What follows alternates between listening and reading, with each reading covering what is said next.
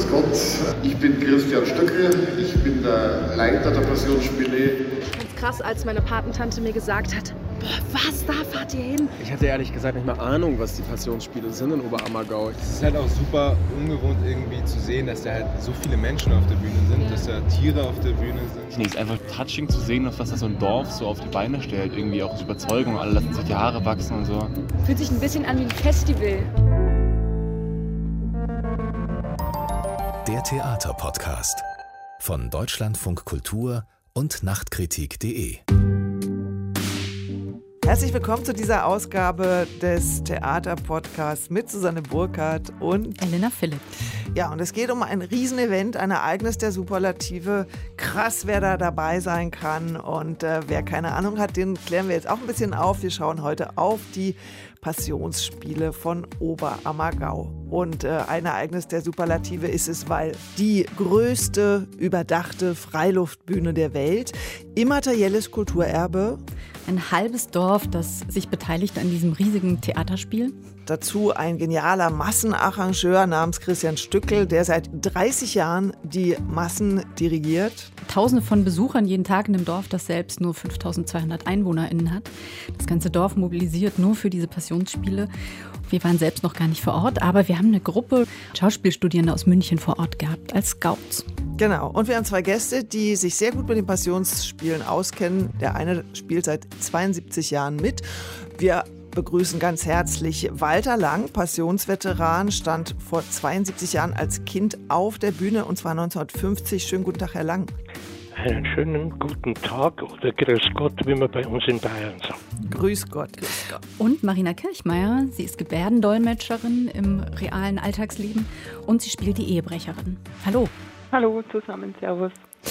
Ja, also beide haben wir jetzt am Telefon, weil unsere Internetleitung uns ein bisschen im Stich gelassen hat. Wollen wir noch mal, müssen wir noch mal was sagen zu dem Passionsspielen Elena Grob einleitend? Ein Gelübde vor 400 Jahren führte dazu, also Ausgangspunkt war, dass die Pest das Land überzog und man dachte sich, wenn wir das irgendwie loswerden wollen, vielleicht dadurch, dass wir Gott anflehen und sagen, hey, wir spielen alle zehn Jahre die Passionsspiele vom Leben und Sterben Jesus und dann verschont uns diese Pest vielleicht. Das hat man an vielen Orten damals gedacht.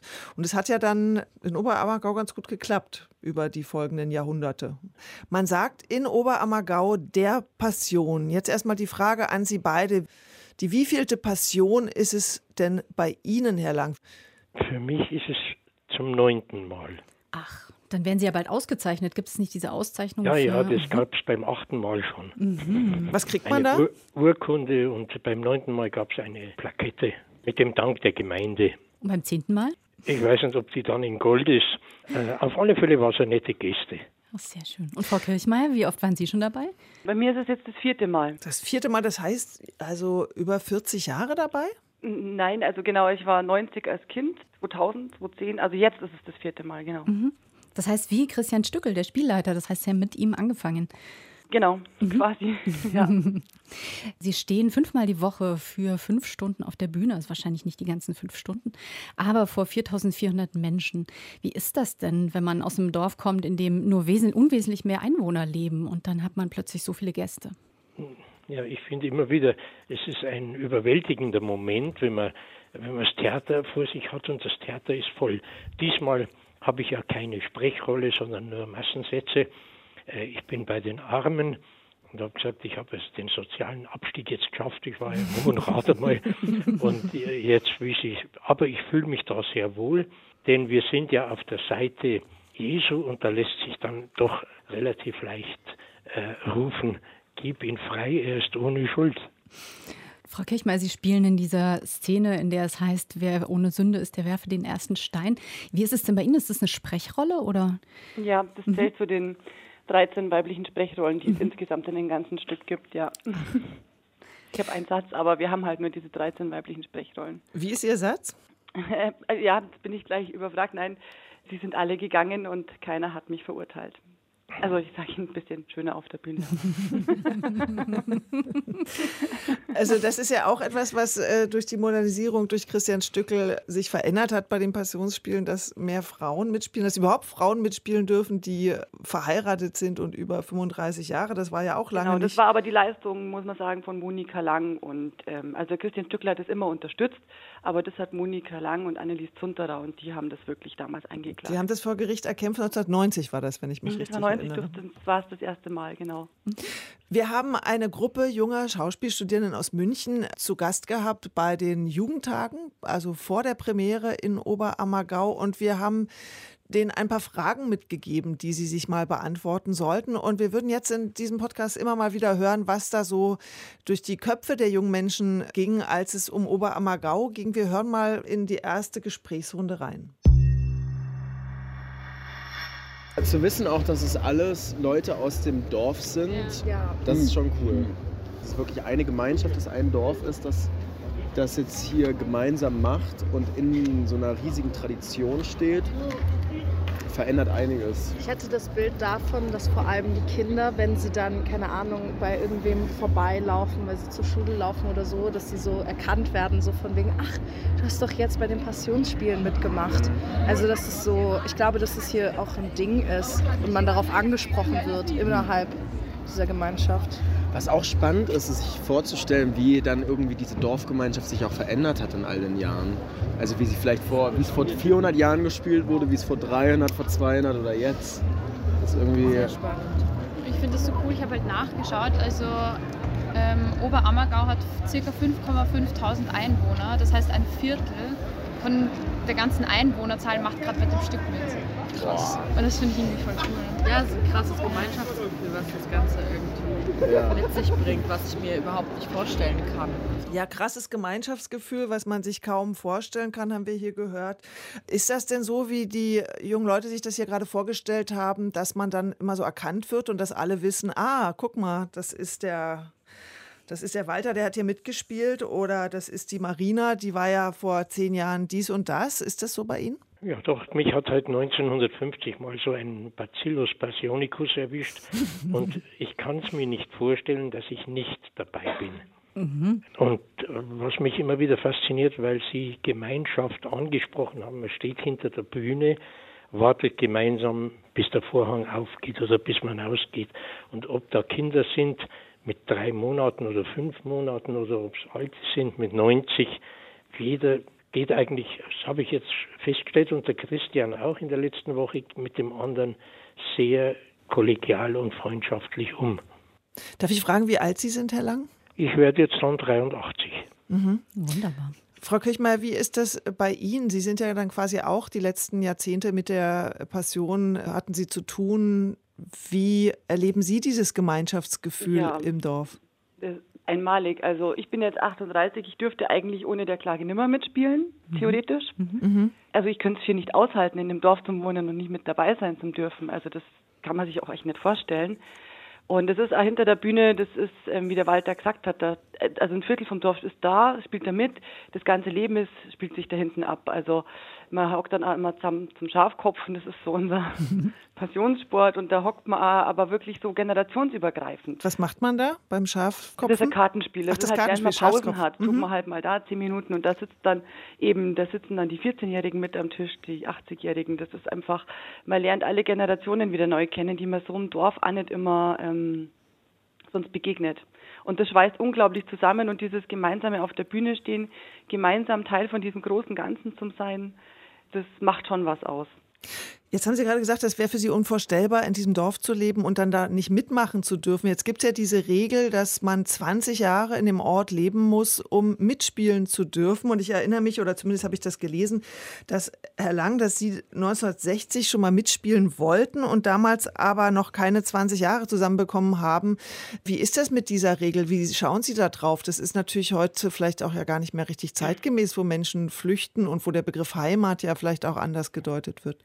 Ja, äh, bei mir war es 1960 so, ich wollte, ich hatte kurz vorher Abitur gemacht und ich wollte eigentlich nicht auf die Bühne. Ich habe eine komplette Sanitätsausbildung gehabt damals. Da war ich 20, 21. Ich hatte die ganzen Vorbereitungen. Ich hatte eine maßgeschneiderte Uniform fürs Rote Kreuz und drei Wochen vor Beginn der Pensionszeit hieß es, du kannst nicht mitmachen. Nicht mal als weil Sanitäter. Du noch keine 20 Jahre da bist. Und das hat mich schon sehr getroffen damals. War das nicht auch 1960 tatsächlich ähm, von, sagen wir mal, Traditionalisten im Dorf auch eine Maßnahme, um zum Beispiel geflüchtete Sudetendeutsche oder überhaupt Ja, ja, das Wohnfläche war auszuschließen? Also ich bin ja aus der Nähe von München hergezogen. Meine Eltern haben sich in Oberammergau kennengelernt. Insofern war die Verbindung zum Ort immer da. Aber ich wollte gar nicht spielen, sondern ich war Sani und auch das war nicht möglich. Damit ist es ja vorbei, auch unter Christian Stückel. Es gibt mittlerweile, früher war das ja Christen vorbehalten mitzuspielen. Ähm, Frau Kirchmeier, Sie haben es schon erzählt. Katholiken, Frauen. ganz früher. Jetzt stehen auch zum ersten Mal muslimische Mitbürger auf der Bühne. Und wenn ich es richtig gelesen habe, gibt es auch ein paar Kinder von geflüchteten Menschen, die Ja, mitspielen. also Kinder haben das Mitspielrecht immer. Mhm. Also das Ah. schaltet sich quasi erst ab 18 ein. Das heißt, alle, die unter 18 sind, dürfen mitspielen. Alle, die über 18 sind, müssen 20 Jahre hier sein, damit sie mitspielen dürfen. Mein Mann ist jetzt auch quasi zuzogener. äh, Der darf auch nicht mitspielen und das ist schon äh, schwierig, weil ähm, wie das in so Dörfer ist, man muss eigentlich Vereinen sein, man muss da schon irgendwie dabei sein, damit man auch dann mal dazugehört und da Fuß fassen kann. Und ich merke schon, denke mir schon, es wäre leichter, wenn man mitspielen dürfte. Oder ich denke auch, meine Hebamme, die jetzt im Dorf auch schon ganz lange Hebamme war, die darf dieses Mal auch zum ersten Mal mitspielen. Die durfte nie mitspielen. Die hat dann auch mal gesagt, ich bin hier für alle die Hebamme, ich bin für alle da, aber beim Passionstheater muss ich draußen stehen bleiben. Mhm. Und ich glaube schon, dass das was macht mit die Leid und dass man das überdenken sollte. Mhm. Gibt es Bestrebungen, das zu ändern? Also ich weiß, dass der Christian immer sagt, er hätte es gern anders. Aber es ist natürlich schon so, nehmen wir mal an, jemand zieht zu und will jetzt mitspielen. Ich weiß nicht, ob er das dann nicht einfach bloß als Job sieht oder also so eine gewisse Integration im Dorf wäre schon nötig. Wie die Marina sagt, ihr, ihr Mann möchte ja vielleicht auch ganz gern dabei sein. Ich sehe es bei meinem Schwiegersohn, der stammt aus Weinheim zwischen Frankfurt und Heidelberg. Der ist jetzt 20 Jahre da und wir haben das große Glück, dass beim Schlussbild die ganze Familie, also meine Tochter im Orchestergraben, der Schwiegersohn und der größere Enkel singen Bass, der kleinere steht auch unter dem Kreuz und das ist natürlich ein, ein unglaublicher sozialer Höhepunkt in der Familie. Also vielleicht auch sowas wie eine Auszeichnung. Man hat sich das erarbeitet über ein hartnäckiges 20 Jahre im Dorf mitleben, oder? Ja, ja, ja, hart will ich eigentlich nicht sagen. So, so borniert sind die meisten nicht so, so äh, hinter ihrem Zaun.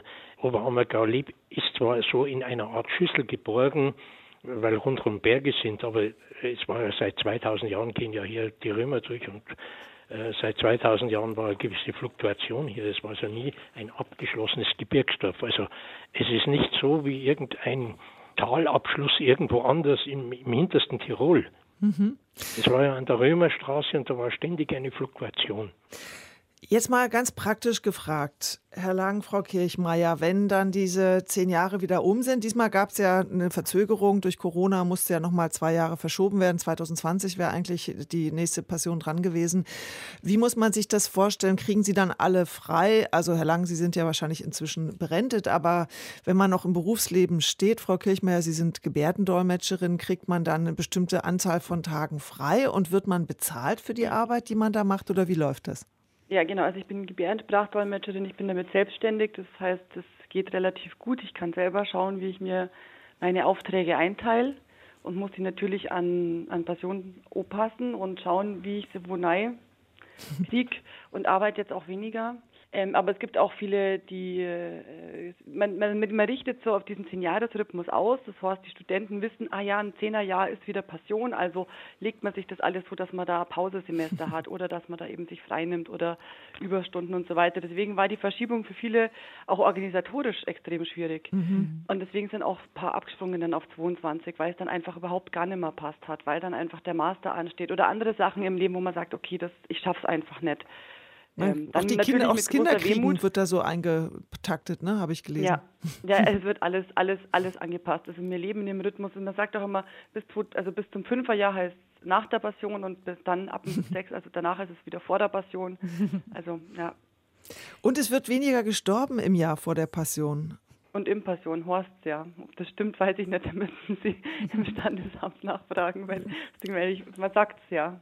Also laut Artikeln, die wir gelesen haben, ist es so, dass in dem Jahr vor der Passion oder während der Passion weniger gestorben wird als in anderen Zeiten. Ist das nicht so eine Bekräftigung, so ein Selbstmantra, gestorben ja, wird erst nach der Passion? Ich bin, bin schon sicher, dass da irgendwas, eine gewisse Leidenschaft oder Glut vielleicht noch das Lebensfeuer ein kleines bisschen stärker anfacht.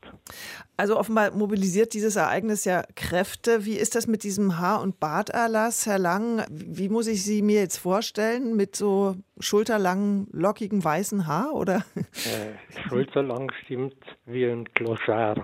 Vielleicht ein kleines bisschen gepflegter, äh, weil man die Haare ja, jetzt sage ich mal, mindestens jeden zweiten Tag waschen muss. Ein bisschen gepflegter als ein Clochard. Aber das heißt, irgendwie ein Viertel des Dorfes oder zumindest äh, ein gewisser Prozentsatz mhm. läuft jetzt eigentlich schon seit 2018 fast mit äh, Bärten und langen Haaren herum, oder? Ja, das man hatte die Verpflichtung nicht, die Haare stehen mhm. zu lassen in der Zwischenzeit. Ich habe es aber nur ein bisschen gestutzt und deswegen habe ich, und ich bin ja froh, dass ich in meinem Alter immer noch welche auf dem Kopf habe. Also ich habe sie meine Kinder danach erstmal geschnitten und dann haben wir sie nochmal neu wachsen lassen. mit dem Haarewaschen dann wirklich bei den kleinen Kindern ein bisschen anstrengend. Und mit danach meinen Sie diese kurzfristige Absage, ne? Das genau, nach ja der Absage mhm. haben wir, also habe ich den Kindern erstmal ein Haar geschnitten und dann, als es wieder äh, losging mit dem neuen Haar- und Barterlass, ähm, haben wir sie wieder wachsen lassen. Und gibt es jetzt eine Bezahlung für die Leute, die da mitmachen? Ja, also es muss natürlich irgendwie ein bisschen einen Ausgleich geben, weil man schon sehr viel Zeit eben reinsteckt und beruflich da schon auch stark zurückstecken muss. Und, es wird einfach ein bisschen honoriert. Und die Arbeitgeber haben auch Verständnis da in der Region wahrscheinlich. Die meisten schon, die meisten schon. Also ich habe es jetzt selten erlebt, dass das gar nicht ging. Das ist, hilft natürlich auch dieser Status des immateriellen Weltkulturerbes, um das Arbeitgeber nochmal verständlich zu machen, wie wichtig das ist. Und es ist uns einfach wichtig. Also ich sehe es an den Kindern, man wächst damit so auf, es ist unglaublich, wie, wie, wie viele Fragen Kinder stellen, wie Kinder das wahrnehmen und wie sie da so drin sind, dass man da einfach, ich glaube auch, dass deswegen so viel zurückkommen nach Ammergau, wenn sie weg sind und deswegen ist es auch so wichtig, da mitspielen zu können. Ja, ich war zum Beispiel 1990 Nikodemus. Das ist eine Rolle mit etwas mehr Text und ich konnte das vom Dienst her so einteilen, dass an den spielfreien Tagen habe ich natürlich geballte Ladung gehabt. Ich war Lehrer und da habe ich natürlich dann an einem Tag einmal acht Unterrichtsstunden gehabt und das konnte aber mit dem Dienstherrn abgesprochen werden und es ist so, wenn man gute Planung und ein gutes Kollegium hat, dann funktioniert das eigentlich schon. Auch wenn ich nicht hier im Ort war. Jetzt haben Sie gerade gesagt, Sie waren Nikodemus und äh, Frau Kirchmeier ist ja in diesem Jahr die Ehebrecherin. Wie wird man das denn? Sucht man sich das aus oder kommt der Christian Stückel und sagt, dieses Jahr bist du mal der Judas oder du bist die Ehebrecherin zum Beispiel? Ja, bei, bei mir war es zum Beispiel so, ich hatte bei der Rosener Probe, bei dieser Reformprobe, äh, dem Gemeindeaufruf gefolgt, bitte kommt zum, zu dieser Reformprobe, wir müssen was ausprobieren. Was ist da genau passiert? Das war 1977, diese Rosener Probe? Ja, äh, da gab es vorher äh, wegen antisemitischer Formulierungen im Text mhm. gewisse äh, Vorwürfe, auch von amerikanischer Seite mit dem Kartenkaufboykott. Und äh, man hat schon lange gesehen, äh, dass es absolut notwendig ist, irgendwo den Text zu feilen. Und die Reformprobe war eben dann so, dass die einen Text von 1750 hergenommen hat, von Pater Ferdinand Rosner. Und dieser Text schiebt nicht dem jüdischen Volk die Schuld am Tod Jesu zu, sondern eigentlich den Charakterschwächen in mir, meinem Geiz, meinem Neid, meiner, meiner Habsucht. Und ich war dort und da war der damalige Schnittschuldirektor Hans Schweighofer, der diese Reformprobe durchführte und den der Christian damals schon als junger Mensch immer wieder bewundert hat. Und irgendwann kommt der Hans zu mir und sagt, du, ich hätte mal einen Vorschlag, probieren wir mal was aus. Ich hätte da eine Rolle für dich. Und anscheinend war das vielleicht nicht zu schlecht, sodass der Christian mich dann ein paar Jahre später nochmal mit der gleichen Rolle betraut hat, 1990. Herr Lang, Sie kennen ja demnach auch noch seine Vorgänger. Eine Frau war es ja bislang nicht. Was hat sich denn verändert in der Zeit? Bei neun Malen haben Sie ja sicher einiges erlebt. Ja, es gab Spielleiter, die eigentlich äh, nicht so sehr auf Veränderungen aus waren wie Christian. Und äh, der Christian hatte damals diese äh, berühmte Rosner Probe erlebt, diese Reformprobe, die dann aber der, bei der Bevölkerung durchgefallen ist. Und das war aber der Impuls, das Spiel zu erneuern. Jetzt sagen Sie immer, der Christian, klar, ist für Sie ja ein junger Bub wahrscheinlich. äh, der hat ja das erste Mal die Passionsspiele inszeniert. Da war er Ende 20. Können Sie sich daran erinnern? Hat man dem das wirklich zugetraut damals? Wir, jetzt sage ich mal, wir, die bei der Rosner Probe dabei waren, auf alle Fälle, weil wir schon wussten, was auf uns so ungefähr zukommt. Und der Christian hat ja bereits, ich weiß nicht, mit 13 oder 14 Jahren die ersten Theaterstücke inszeniert, also Molière und, und sowas da war schon bekannt, dass der Talent hat, nicht fürs Gymnasium, nicht für, für einen sitzenden Beruf, sondern er will mit Leuten umgehen. Und er hat beim Schweighofer, der ja ihm das große auch Vorbild war, miterlebt, wie der Schweighofer auf die Bühne springt und das klare Lied der Maria dann der Maria zeigt, so stelle ich mir das vor. Und der Christian macht es genauso. Der springt auf, schlüpft in eine Rolle. Also jetzt nicht mehr bei den Proben hat er das oft gemacht, äh, schlüpft in eine Rolle und begeistert dadurch natürlich die Spieler.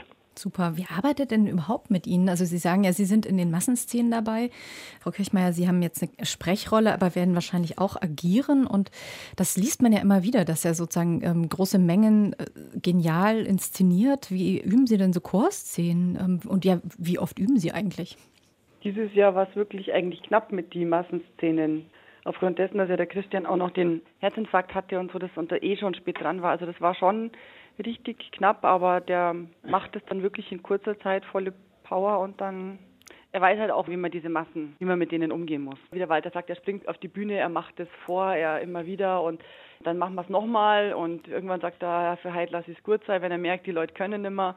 Aber das war wirklich dann auch, wenn es kalt war und dann hat man halt dann es nochmal gemacht und dann steht man da halt und das ist also im Passionstheater kann es saukalt sein.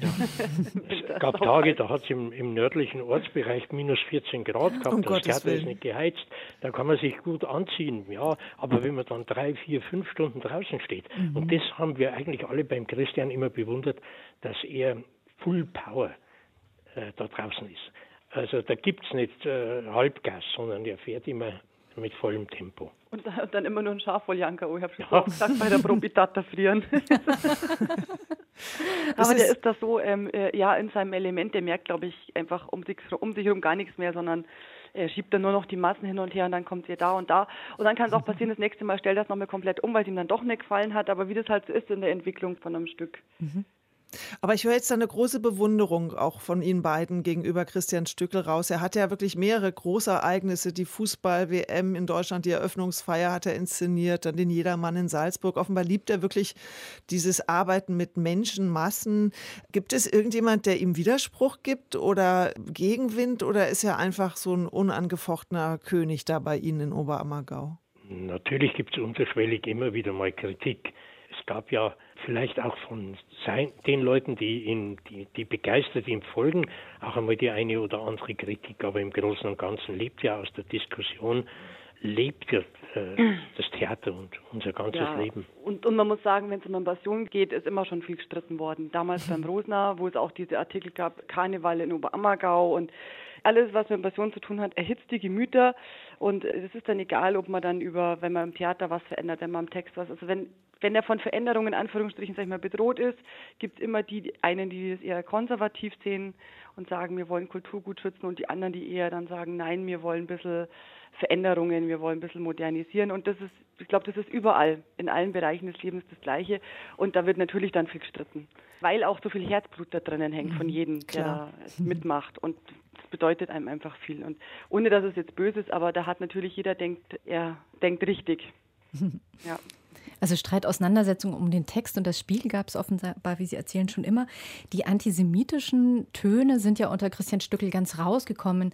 Jetzt spielen Sie in einem Jahr, in dem die katholische Kirche den Missbrauchsskandal oder vielmehr das Gutachten dazu auf dem Tisch hat. Gleichzeitig sind die Passionsspiele auch mit einem Gottesdienst eröffnet worden mit Kardinal Reinhard Marx.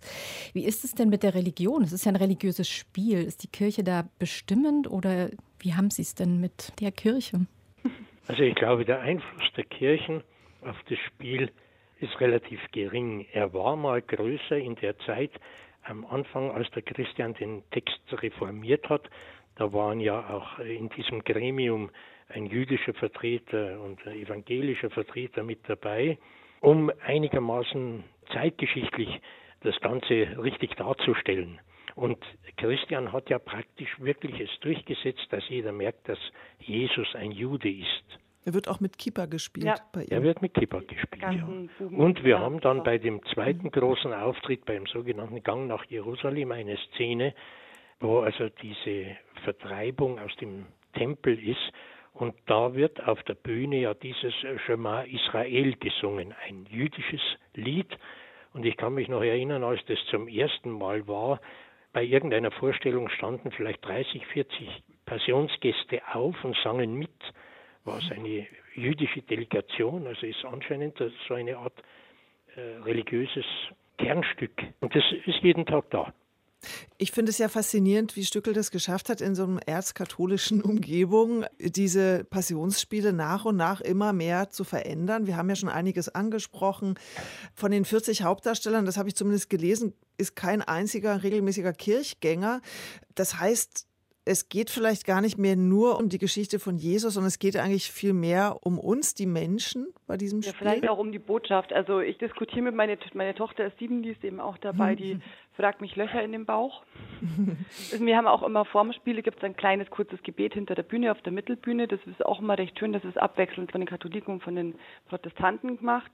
Dauert fünf Minuten. Das ist auch oft schön, wo auch Textstellen einfach kurz hergenommen werden, um irgendwas darzustellen, die Botschaft darzustellen. Und ähm, genau, und ich, ich diskutiere jetzt auch mit meiner Tochter oft, was ist die Botschaft, was will denn so ein Jesus? Und ich glaube nicht, dass man dafür unbedingt Kirchgänger sein muss, sondern einfach gerade in der heutigen Zeit zuhören muss, was will uns dieser Jesus eigentlich sagen?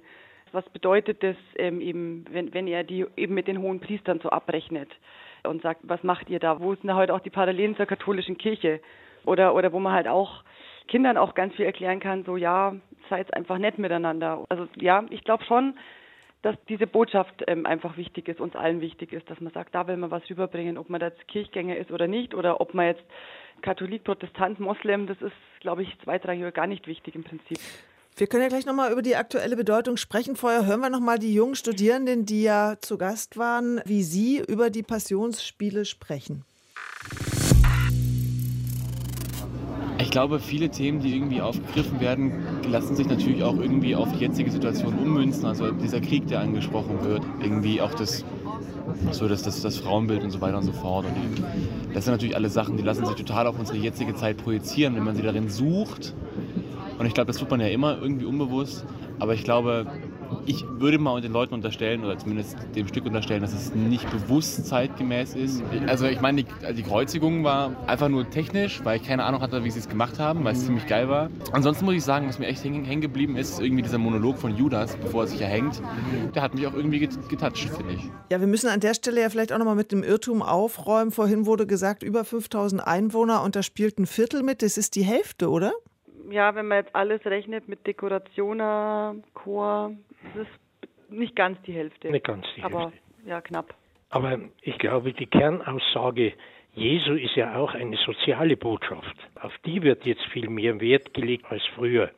Naja, die Frage ist ja auch ein bisschen, wie hört man jetzt Sätze wie, wenn dich einer schlägt, dann halte die andere Wange hin. In Zeiten, wo wir ein Kriegsgeschehen haben, wo die Debatte um Waffenlieferungen an die Ukraine geführt wird. Wie geht's Ihnen denn mit der veränderten Weltlage, wenn Sie bestimmte Sätze auf der Bühne hören? Wer da ohne Schuld ist, der werfe den ersten Stein. Sätze wie dieses, hören Sie die von Ja. Aufführung zu Aufführung anders durch die Zeitveränderungen und die schon. Weltläufe? Ja, ich finde schon, auch gerade in Bethanien, also ich, nach meiner Szene kommt immer Bethanien und Judas fordert ja immer so vehement den Jesus auf, zu sagen, komm, wir müssen uns hier von den Römern befreien und die essen uns alles weg und sollen wir uns das ewig gefallen lassen. Und der Jesus sagt eben, nee, dafür bin ich nicht gekommen. Und äh, da sagen sie auch, das Krieg ist ein unbändiges Tier und es macht alles kaputt. Und natürlich hört man das in der heutigen Zeit dann anders, als man es wahrscheinlich noch vor einem halben Jahr gehört hätte. Ja. Verändern sich da die Sympathien? Also ich könnte mir vorstellen, dass man jetzt plötzlich Team Judas ist auf eine Weise.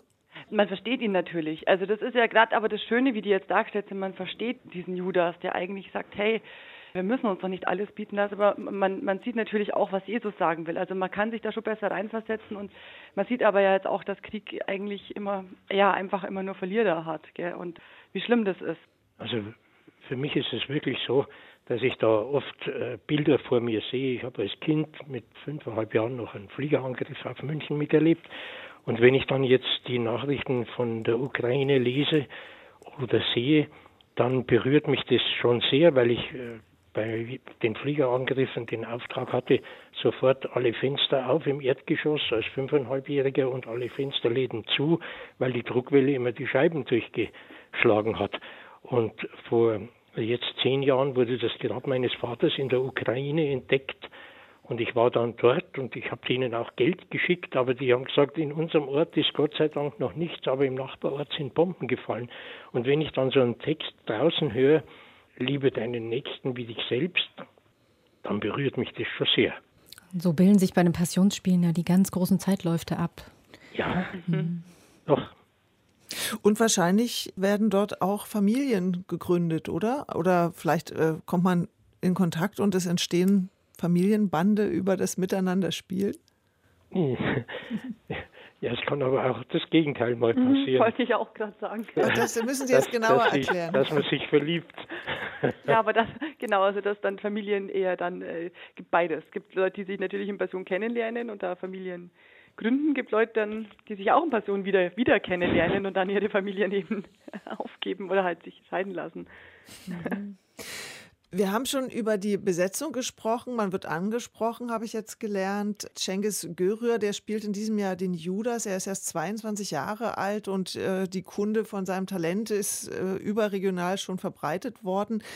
Wie ist denn das mit dem Ehrgeiz, Schauspieler zu sein oder Schauspielerin auf der Bühne? Wie groß ist das Bedürfnis, da an die Profis ranzureichen? Das würde mich mal interessieren. Und vielleicht, bevor Sie das beantworten, hören wir mal, was die Profis aus dem Studium, die Schauspielstudierenden, wie die sozusagen als so angehende Profis auf die Laien schauen.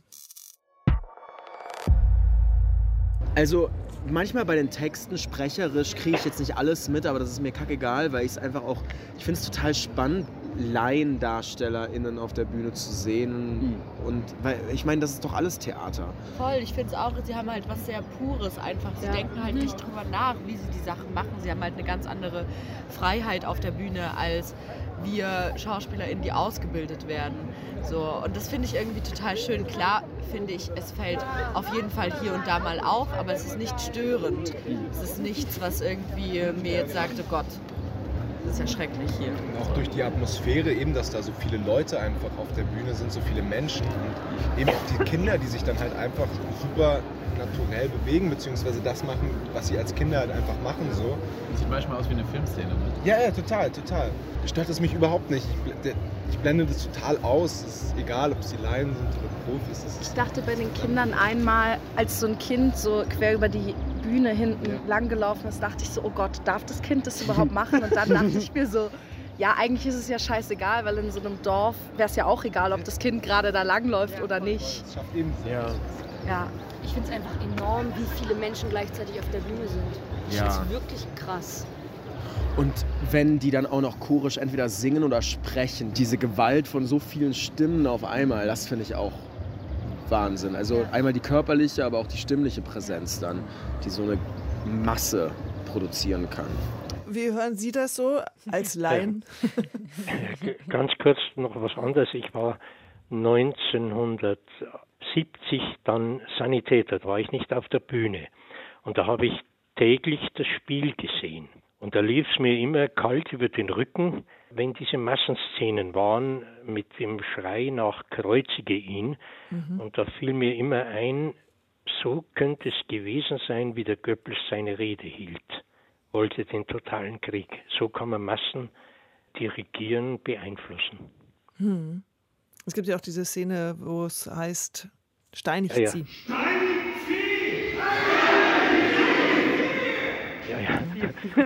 Steinigt Da weiß die Frau Kirchmeier einiges drüber. Genau. Die hören Sie doch besonders intensiv, Frau Kirchmeier, oder? Ja. Als Ehebrecherin. Ja, die ist tatsächlich äh, sehr intensiv. Also das ist schon kurz, also gerade bei die, die ersten Male, wenn man da vorne steht und man spürt dann, man steht ja da, die Soldaten halten einen fest und spürt diese, diese Masse im Rücken, die dann eben schreit. Das ist schon, da läuft einem schon auch mal kurz der Schauer eben runter. Das ist schon äh, wenn man sich vorstellt, ich meine, das, das gibt es ja oder gab es wirklich, gibt es wirklich, ist ja schlimm genug, aber das ist schon wirklich, das atmosphärisch macht das was, ja. Mhm. Und was das, den Rest angeht, ich glaube, wir haben alle gar nicht den Anspruch, dass wir Profis sein wollen oder an die rankommen Mhm. wollen, sondern einfach eben das äh, Stück so nach bestem Können und Wissen aufzuführen und da was Gutes rüberzubringen, genau. Wie ist denn das, wenn die Studierenden haben ja jetzt gerade gesagt, das ist so pur, das Spiel und so frei. Stimmt es, Frau Kirchmeier, dass sie dann sozusagen mitgetragen werden von diesen Emotionen? Also hinter einem wird geschrien und dann durchlebt man das auch wirklich? Oder ist das jetzt ganz präzise gearbeitet, also dass der Christian Stückel auf die Bühne springt und sagt, du musst jetzt hier noch expressiver leiden oder schau mal ein bisschen so? Das macht ja schon bei gewissen Sachen natürlich, vor allem mit den Hauptdarstellern. Aber am Ende macht es dann jeder schon auch ein bisschen so, wie er, wie er es kann, wie er es für richtig hält. Also zum Beispiel, wir haben dann bei der Steinigung, das hat der Apostel, bei der Faststeinigung muss man sagen, hat der Apostel dann sich selber einfallen lassen. Ich stehe dann noch kurz, Jesus sagt ja dann zu mir, dann verurteile ich dich auch nicht und geht. Und dann stehe ich dann noch kurz und dann gibt mir einer seiner Jünger quasi noch ein Stück Brot. so als, als, als, als nette Geste. Und das hat der sich selber einfach einfallen lassen. Es war so einfach aus dieser Stimmung raus, aus diesem Hey super, Hosianna, wir haben es geschafft und so hat der das einfach, und das ist vielleicht das Pure, dass man dazwischen drin einfach mal so einen Impuls folgt oder erfolgen kann, äh, weil man so da so mitgetragen wird, ja.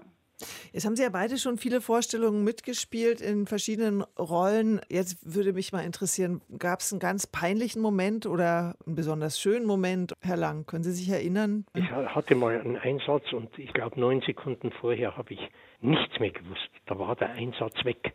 Aber als dann die Sekunde kam, war es wieder alles da. Mir ist es mal passiert als Nikodemus, der hat ja damals ging hin, von hinten her auf der langen Leiter hinauf und bei der Rosnerprobe war das ein besonders hohes Kreuz und der Christus hatte Höhenangst, Herr Blonker Hans. Und die Mutter war da und dann hat sie gesagt, bittchen, bittchen, passt auf und schmeißt mir meinen Burm nicht ran. also das geht durch die ganzen Familien. Und was mir da passiert ist, ich bin beim Runtergehen von der Leiter, die war relativ steil, steig ich auf mein Gewand. Und die Leiter kippt nach Mhm. hinten weg. Oh nein. Und der vorne, der Josef von Arimathea, der auf der anderen Seite war, der hat die Farbe verloren, hat gedacht, jetzt fällt er mit der Leiter nach hinten um. Aber ich bin damals relativ viel beim Klettern gewesen und konnte ihn noch ausgleichen. Also das war so ein Moment, ein Schreck. Ich stehe ja bei jeden Tag bei der Kreuzigung da dabei. Und weil Sie die Spontaneität angesprochen haben, ich habe mir erlaubt, ich war jetzt sicher 20 Mal oder jedes Mal bei der Szene mit der Steinigung dort. Und wenn Sie die Marina steinigen wollen, schreit zuerst einer, steinigt sie und dann das ganze Volk. Und ich schreie so laut ich kann, nein. Das steht nicht im Drehbuch. Das steht, der Christian hat sicher schon gehört, weil der sitzt, da- er steht oft im Orchestergraben. Er hat mich aber nie gerüffelt oder getadelt. Da, da erlauben Sie sich eine ganz schöne Freiheit. Aber Ja, also die Eigendynamiken, glaube ich, lasst da schon auch viel zu. Außer es geht dann irgendwann mal in Schmarrn rein. Das wird ja dann schon so während dem Laufe des Passionsspiels überlegt man sich ja dann auch manchmal ein paar kleine Gags. was denn zum Beispiel? Also ich weiß zum Beispiel 2010, wo der von Pilatus, der Prokurator, das vorliest und dann für Pilatus das Todesurteil vorliest, dieses Ich, Pontius Pilatus und so weiter. Da haben sie halt dann mal irgendwelche Bildchen reinklebt, dass er dann halt erstmal kurz Lachen uh, musste. das, das ist halt, man spielt, man ist ein halbes Jahr da draußen, fünf Tage die Woche, Klar. das Leben spielt da statt und das ist, es ist ja natürlich, so, irgendwann kommt auch so ein gewisser Alltagstrott rein und einfach so eine gewisse, ähm, ich sage mal, in der Mitte vom Spiel hat man mal kurz einen Durchhänger, bevor man dann schon wieder traurig wird, weil es bald vorbei ist. Und dann fängt es halt an, dass man dann, oder man hat vielleicht mal einen Jesus ein bisschen ein, ein Salz ins Brot oder so. Also wie es überall dann ist, weil es einfach schon so, so alltäglich wird. Und da kriegt man dann aber, wenn es ist, schon auch mal geschimpft. so, so kleine Episoden, die passieren oder Gedanken zum Spiel, wenn es dann am letzten Spiel zugeht, dann ist ja alles, was einigermaßen laufen kann, beim letzten Spiel dabei. Da werden ja die Tore dann geöffnet. Welche Tore? Und auch die aus der Bevölkerung, die nicht Die, mitspielen, die, die, die Tore vom Passionstheater. Also Also, alle ich weiß nicht, wie rein. es heuer Mhm. sein wird mit diesem Sicherheitskonzept. Aber eigentlich ist es so, dass zum Halleluja, Mhm. das ist ja immer der Gänsehautmoment, also bei der Auferstehung, dass eben gerade beim letzten Spiel wirklich, äh, wie der Walter sagt, alle, alle Darsteller sind auf der Bühne, alle am Schluss und alle im- aus dem Dorf und alles, was irgendwie eben kann, geht dahin und steht nochmal da. Und das ist eigentlich so der emotionalste Moment. Ja, ja. Der alleremotionalste Moment, das letzte Halleluja. Was ich mir gar nicht vorstellen kann, ist ja, dass nicht geklatscht werden soll am Ende. Dabei wäre Doch, das. ist jeden Tag. Wird, ja, aber wird trotzdem genau, geklatscht. so, sollte nicht, aber wird. Es gibt keine Vorhänge. Also die Darstellerinnen kommen nicht mehr auf die Bühne, ne? Das ist so. Nein, nein. Nein, nein, mhm. nichts mehr. Aber es wird geklatscht, obwohl es nicht sein soll.